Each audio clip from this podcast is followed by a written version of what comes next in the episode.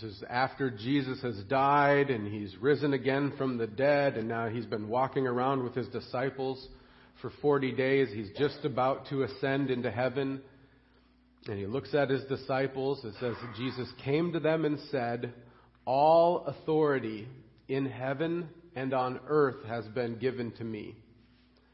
Therefore, go and make disciples of all nations, baptizing them in the name of the Father and of the Son and of the Holy Spirit, and teaching them to obey everything I have commanded you.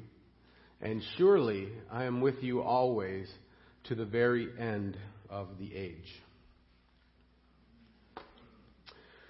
Well, we spent the last few months from the beginning of September till now looking at this idea of worship. And uh, it's been my hope and my goal that as we come to the end of this and as we kind of move on to another series, that as a congregation we would begin to understand worship as being part of everything we do. That as we go to work each day, that we see that as being worship. Or as we go to the grocery store, and when you have lots of kids a lot, you go to the grocery store often, you see that as worship. Or as you drive down the road, you see that as worship. Every, every single thing that we do, we want to be worship to our God. And it's really what we want to be the center of everything we do as a church and as a congregation. We, we, have had this statement. We, we want to be a church that's worshiping the triune God in community, as a community, for the community. That's, that's who we want to be. And in order to help us understand worship, we've kind of had this definition that I keep bringing up because it helps us think of worship maybe a little differently than we normally do, and it helps us understand how worship can be part of our everyday life. So worship is a response of adoration, submission, trust, and joy to who God is and what He's done. So the character of God, but also the work that God is doing. And so what that means is it means that we're worshiping God when we step out of church and we see His creation and we go, wow. Right? You're worshiping God when you do that. But also, it means that you're worshiping God when you read something in Scripture and you go, oh, I need to do that. I need to submit to Him. And then you submit yourself and you follow God. You're actually worshiping Him in that. You're honoring Him in doing that. But it means you're also worshiping God when you just trust Him in the midst of a really difficult situation and you go, I don't know how I'm going to get through this. I don't know how this is going to work out, but you are God and I am not, and so I'll trust you. You're worshiping God in that moment. And you're worshiping God when you just find joy in worshiping Him and worship and following Him. There, there's a joy of the Lord, and when you just are enjoying following Christ, that's worship. And, and this morning, as we look at our passage, we have another reason or another, another way to think about how to worship Jesus for who He is. He has this pretty, pretty incredible statement that I, I think we sometimes gloss over, but he, he's looking out at his disciples. He's right about to ascend into heaven, and he says, All right, guys, all authority in heaven and on earth has been given to me. Now, just take a minute to think about that. All authority in heaven, the unseen realms that we, and on earth has been given to Jesus. Everything. So you, you walk out, if it's not cloudy tonight, you walk out, you look out, you see stars that are, you know, 50 billion miles away, and Jesus says, Yep, I've got authority over those. And the angels and demons and all these things that are going on that we can't even see, the unseen world, he goes, I've got authority over that too. And then he looks at your life and, and the way you work and the way you live and the way you parent, and he says, Yep, I've got authority over that too. All authority. Anything you see and things you can't see, Jesus says, I have authority over that. In heaven and on earth, it's all been given to me. And that should, that should stir our hearts to worship Right? I mean, that should give a, that should stir our hearts to adore him as being the one who's King of Kings and, and Lord of Lords. We should say, Jesus, that's amazing. You have all authority in, all, in heaven and on earth. It should cause us to submit to him because, well, he's King of Kings and Lord of Lords. We should listen to him, right? We should submit to him. We should trust him because not only does he have all authority in heaven and on earth, but he knows the beginning from the end. And so the God who knows all things and is in control of all things, it's usually a good idea to trust him. And then it should find joy because not only is he ruling and reigning over all things, but now he's come in and said, and guess what? You are going to be my people and you are my children. And I have an inheritance for you. And I'm going to walk with you through this life. And so you can find joy in it. And so this stirs our hearts to worship him, and then he says, Therefore, right, all authority in heaven and on earth has been given to me, therefore, go and make disciples of all the nations. I mean, what he's saying is, guess what? I am ruler over all of the nations, right? That's part of my greeting every day. He is the, the ruler of the kings of this earth. And he says, I, I, I have all authority over the nations, and so now, as my people, go out and I want you to tell the nations who's king. I want you to go out and tell them Jesus is king. I want you to go out and tell them Jesus died for you. Jesus loves you. And I know this because the Bible tells me so, right? You're going to go out into the world and say that because Jesus is already king. And and when we do that, when we begin to make disciples of the nations, that there's kind of uh, concentric circles around that. And so in Acts, when Jesus is just about to ascend into heaven, he says something similar to his disciples. He says, You're going to receive power when the Holy Spirit comes on you, and you will be my witnesses in Jerusalem and in all Judea and Samaria and to the ends of the earth. And so if you want to rephrase that into our context, he's saying, all right, people of God, you're going to receive power when the Holy Spirit comes on you, and you're going to be my witnesses in Beaver Dam, in Dodge County, and Wisconsin, and to the ends of the earth.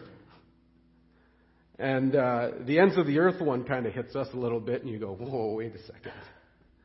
But, but the point is, and the point of what Jesus is getting at with his disciples is that Yes, He's called us to make disciples of all the nations, but if we're going to make disciples of the nations, it needs to start right where we're living, right here first. And, and I do want to say, yes, it's extremely important for us to support Don Slager and uh, all the other missionaries we support that are going overseas and, and bringing the gospel to Liberia and, and other places. Don't hear me saying that's not important, because that's extremely important.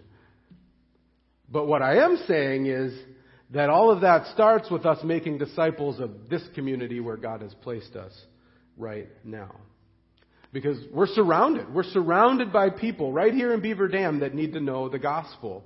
Um, I just got this statistic a few weeks ago. Over 60% of the population of Beaver Dam are not involved in a local church. Okay? 60%. That's, you know, the strong majority of the people in this community are not involved in a local church. And so that means we've got 60% of our people who need to be discipled. They need to hear the gospel. They need to learn how to follow Jesus. And God has placed us here in Beaver Dam as salt and light. And my favorite analogy is leaven or yeast. He's placed us here so that His impact and His influence kind of spreads beyond our church like yeast spreading through the dough, and it spreads throughout Beaver Dam, and then it spreads throughout Dodge County, and then it spreads throughout Wisconsin, and then it spreads throughout the nation, and then it spreads even to the ends of the earth. It's a pretty big, expansive view of the church, isn't it? Of what God's called us to do. And I can about imagine what was going through the disciples' minds when Jesus said this to them, right? I mean, he's talking to a bunch of fishermen and tax collectors. He said, All right, here's your job. Um, I'm leaving. Um, now you go, you know, save the world, basically. All right. And they're going, What are you talking about? I mean, we, we don't know. I could go catch some fish, but, but I don't know how to disciple the nations. And they, you know, I can imagine them saying, we could never do that. And yet, now here we sit 2,000 years later, and guess how far Christianity has spread? Throughout the world. I mean, there's almost every nation has Christians in it. I mean, there's a lot of work to be done, don't get me wrong. But you could start, I could have put up a huge list of all the nations that have Christians in them. We don't even know all of them. And 2,000 years later, the gospel has spread to the ends of the earth. And the disciples would have said, We can't do that. And, and Jesus said, I know, but I can.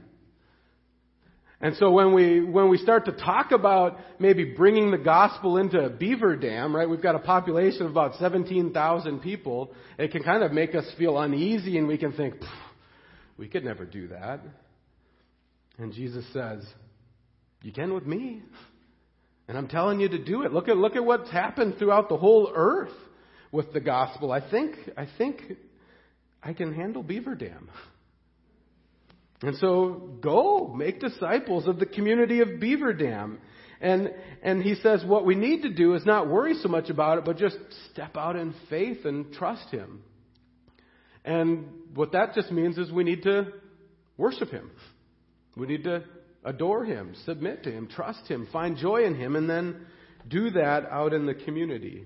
Um, or as we, as part of our statement says, we need to be worshiping God for the community.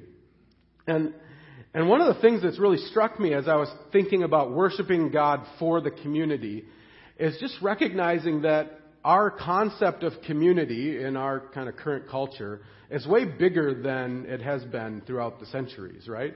So I remember I talked to people. Um, I, I like to read journals of my relatives and stuff from a hundred years ago, and, and their their community was pretty small because travel was really difficult, right? So you you didn't get out and go places. You didn't you, you didn't hop on a plane and fly to Liberia four times a year like Don does, right? And it was just, I mean, taking an hour trip somewhere was a big deal, and so your community was pretty small. But now, because of technology, our community is huge, right? I mean, we we interact with people from different countries, different places, all over the. I mean, we can do it through social media, sure, but even even in broader ways, we can hop on a plane and fly. Um, but even more, I think, for us to think about this morning is to realize that not only can we go to the nations, but the nations are actually coming here. Um, one of the one of the things I had a professor in my undergrad program in Minnesota pointed out, and this is in Minnesota, but in the Twin Cities in Minnesota, there's, and this was seven years ago, there were 750,000 first generation immigrants in the Twin Cities. And then he said, and the vast majority of them are coming from countries that are closed to the gospel. You can't preach the gospel to them in their country, but guess what? They're coming here, and we can preach the gospel to them. And so, what are we doing about it, church, right? And so he was pointing that out, but now we don't have that many here, but one of the things I realized this week is um, I was thinking about it, so I looked up another statistic this week. But if we were to just walk, you know, a block that way and four or five blocks that way, you hit Wayland Academy, and they say on their webpage they have 20 different countries represented, just like five blocks away from our church. 20 different countries sitting over there, coming here where we can present the gospel to them. And so there's tremendous opportunity for us to reach the nations right here, right here in our community. And, and one of the things I, I always like to emphasize in, uh, when I preach on the Great Commission is that the main command of this passage is actually not go. It's actually make disciples. And, and the way you make disciples is by going and baptizing and teaching. But the command is make disciples. And, and th- that's important because it doesn't say just make converts. Okay? And so there, there has been this kind of, when, when people get really excited to reach the nations, they can, they'll kind of go into a town, they'll say, repent and believe in Jesus. And people will believe and they'll say, okay, I'm going. And then they take off and they go somewhere else. And, and what you're doing is making converts, not disciples in that instance. That, that the call is for us to call people to believe in Jesus and then say, all right, I'm going to walk with you and I'm going to help disciple you and I'm going to teach you how to really teach you how to worship. I'm going to teach you how to adore God, how to submit to God, how to trust God, how to find joy in following God. We need to be people who are worshiping. And, and, that's what Jesus says in the rest of this passage. He says, Go make disciples of all the nations. And then he says, Baptize them in the name of the Father, the Son, and the Holy Spirit. And then teach them to obey everything I've commanded them. And that really fits in with what I've been saying about worship. We're teaching them to adore, submit, trust, and enjoy God. Teach them to obey. You got to walk with them, make them disciples. And and and if you kind of get the the one phrase that I would say that kind of sums up this whole series that we've been doing is that God calls us to be worshipers who are teaching other people how to worship. He calls us to be worshipers who teach other people how to worship. And, and that, that's really our goal and our mission. And, and if we understand it that way, it takes, I think it takes some of the, the anxiety out of going out and sharing our faith and stuff. No, we're just going out to teach people how to worship, how to adore God, how to submit, how to trust, and how to enjoy. And, uh, but in the first place, we need to be people who worship. We really need to worship God. Um, you can't you can't fake it. And uh, and you know the reason why a lot of now I don't I don't always buy it when people are like oh the church is a bunch of hypocrites because most of them have never been in the church they don't really know. But but the reason why there's this idea of the church being hypocrites is because there's people who have felt like they've had to fake their worship of God and then in order to win people. And the point is we really need to worship God. We really need to be a people who adore God. Just as you're going through life, you're seeing what God is doing and who He is, and we're adoring Him. And we really need to be a people who are submitting to God, deny, taking up our cross, denying ourselves, as He said. We need to be a people who are trusting Him with our everyday lives, and we need to be people who are enjoying Him. And as we do that, as we actually worship Him in our everyday lives, then it kind of overflows as we start talking to other people. Um, John Piper has this great quote. He says, Worship has always been the fire that fuels our passion to reach the peoples who do not worship the true God through Jesus Christ. Like, worship is what gets you going. It's what gets your heart inflamed. And, and when you start to know how beautiful and glorious it is to, to worship God and follow Him, and then you have friends and family who aren't doing that, you want to help them see, right? You want, you want them to know what it's like to worship God. And so then you start to talk to them and, and the reality is, is when you're worshiping God truly and you start to talk to them about worshiping God, then you can speak to them about your own experience. You can ta- teach them how to worship God because, well, you've been doing it. And you have an opportunity to just come in and say, wow, I saw that sunrise. Did you see that sunrise the other morning? God is good. Right? That's, that's evangelism. Or you could step in and you could say, man, I, I, I was really tempted to make this really dumb decision. And, uh, and yet God told me I shouldn't. And so I said, trust you, God. I'm going to submit to you. And then it saved me from a whole world of hurt.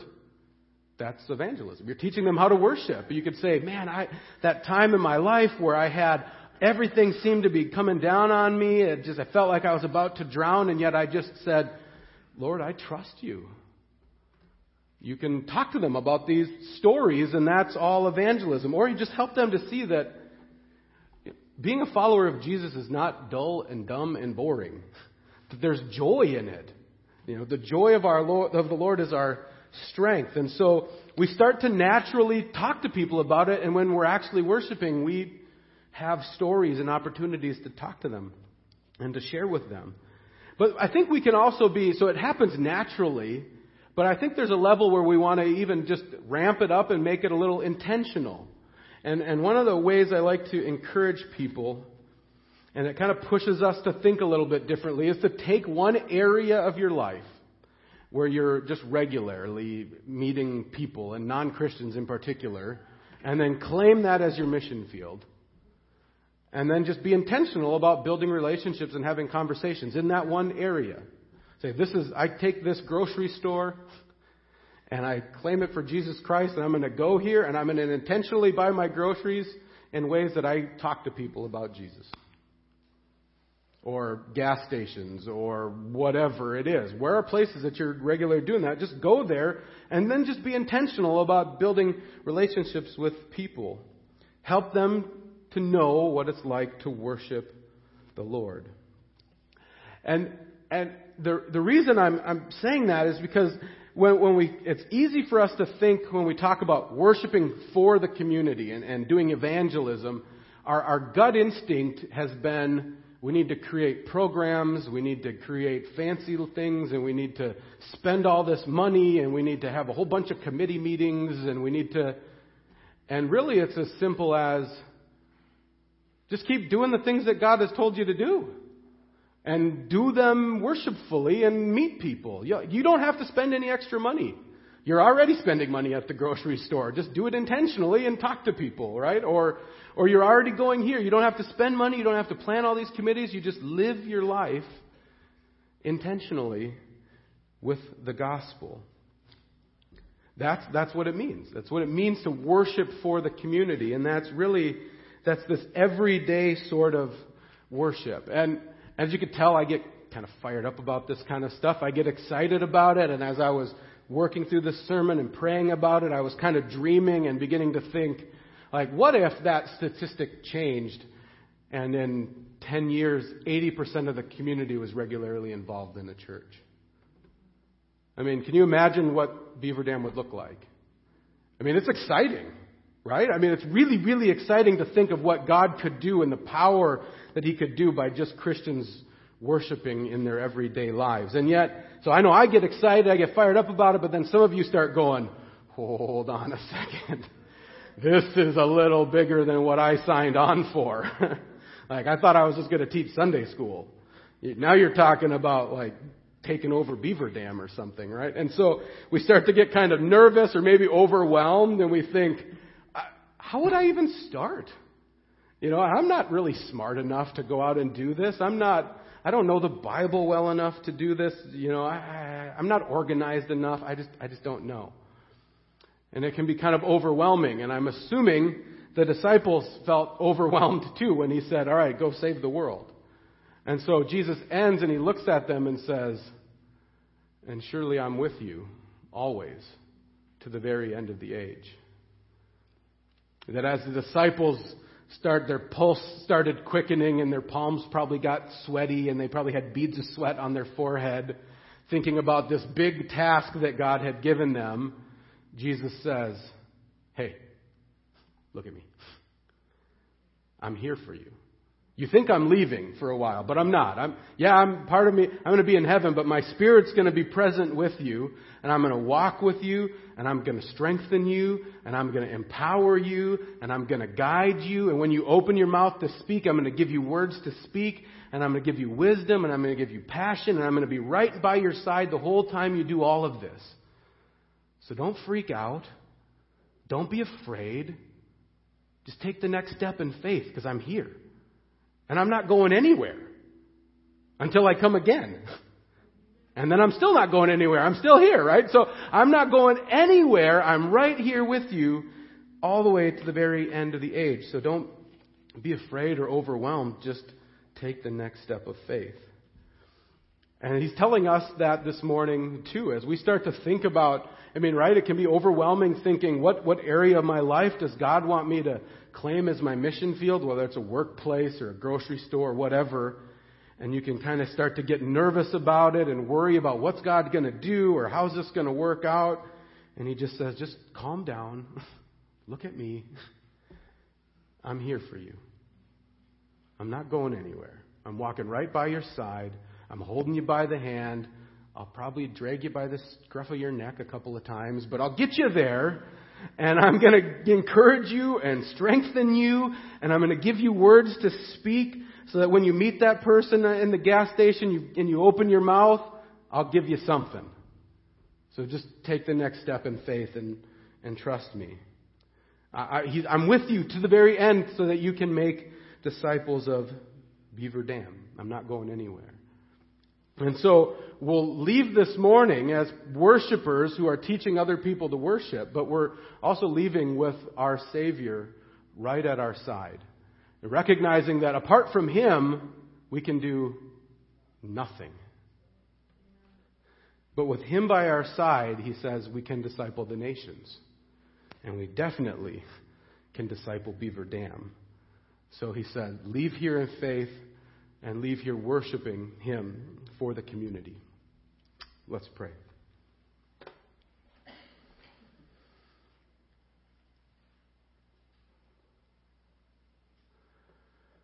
Oh Lord, we give you thanks for the powerful calling that you have placed on our lives. And we give you thanks for being one who has all authority in heaven and on earth. We give you thanks for being a God who has promised to never leave us and to always be with us. And we pray that we rest and trust in you as we leave here and go through our daily lives, that we take each step and each breath trusting in you. We pray that you would stir courage and boldness in us to enter the community with the gospel. Pray that you would stir our hearts to be people who truly worship you and then give us courage and boldness to teach other people how to worship. Lord, keep our eyes on you and be with us. We pray that everything we say and do in every area of our lives would bring glory and honor to you. We pray all of this in the name of your faithful Savior, Jesus Christ, the one who's seated on the throne as King of Kings and Lord of Lords. And all God's people said, Amen.